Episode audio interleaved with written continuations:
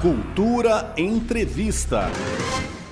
O senhor frisou muito aqui na sua palestra que é importante ter o cuidado com a disseminação da informação. E o senhor também mencionou a questão de que o coronavírus não te dá medo. O que lhe dá medo são os hospitais saturados em função do pânico. Você pode falar um pouquinho para a gente sobre isso?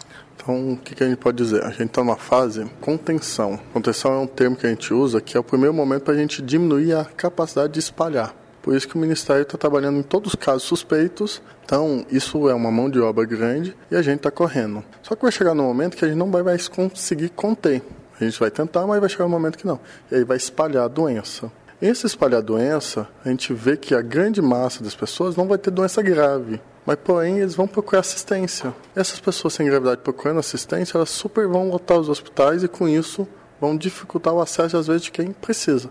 Por isso que eu falei, o coronavírus, se a gente pensar em mortalidade absoluta, ele não é um, uma coisa que não está nos assustando, mas quando a gente pensa no que vai gerar em torno, busca de assistência, consumo de material médico, consumo de tecnologia, afastamento de pessoas do seu trabalho, isso vai ter um, um grande gasto social, econômico e vai limitar a entrada das vezes de quem mais vai precisar dessa assistência de saúde. Então, quem deve procurar os hospitais? Então, já está bem claro para todo mundo, a gente procurar assistência hospitalar quem precisa.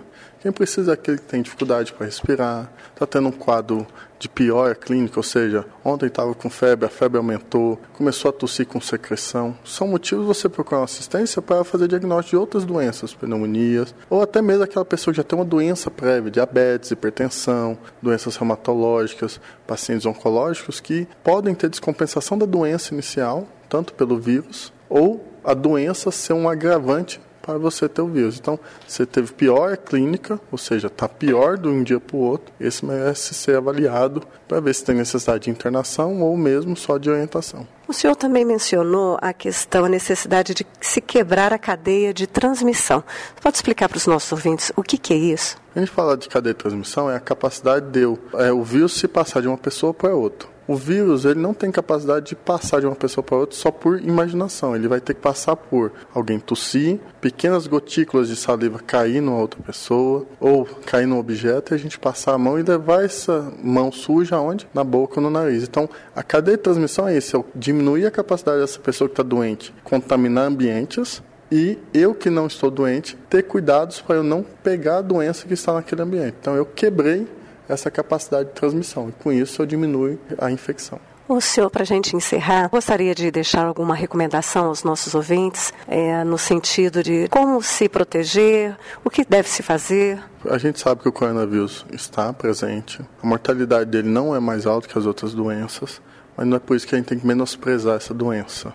É uma doença que a gente tem que tomar alguns cuidados, que é quem está doente usa máscara, quem não está doente evitar contatos com pessoas sabidamente doentes, ou, se possível, evitar locais de grandes aglomerações, higienizar bastante suas mãos o tempo todo, porque dessa maneira você vai se proteger e vai proteger outras pessoas. Não temos que entrar em medo, psicose por causa da doença, mas sim respeitá-la.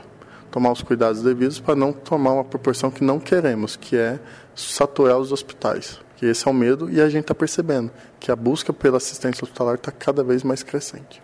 E buscar informações corretas, né, doutor, para poder quebrar também os mitos, né? Isso, informações de fontes confiáveis. Infelizmente, WhatsApp, Instagram, Facebook não são normalmente fontes confiáveis. Fontes confiáveis são fontes sérias. Ministério da Saúde, Organização Mundial da Saúde, ou sites de revistas sérias que a gente vai olhar. Um site também de revistas, jornais que tenha preparação de buscar a fonte, ver se a fonte é real. Então a gente não pode colocar todo mundo no mesmo saco, falar que todas as informações estão erradas, mas esperar para as informações ver se são coerentes e se estão nas fontes sérias. Okay, obrigada. Obrigado. Cultura Entrevista.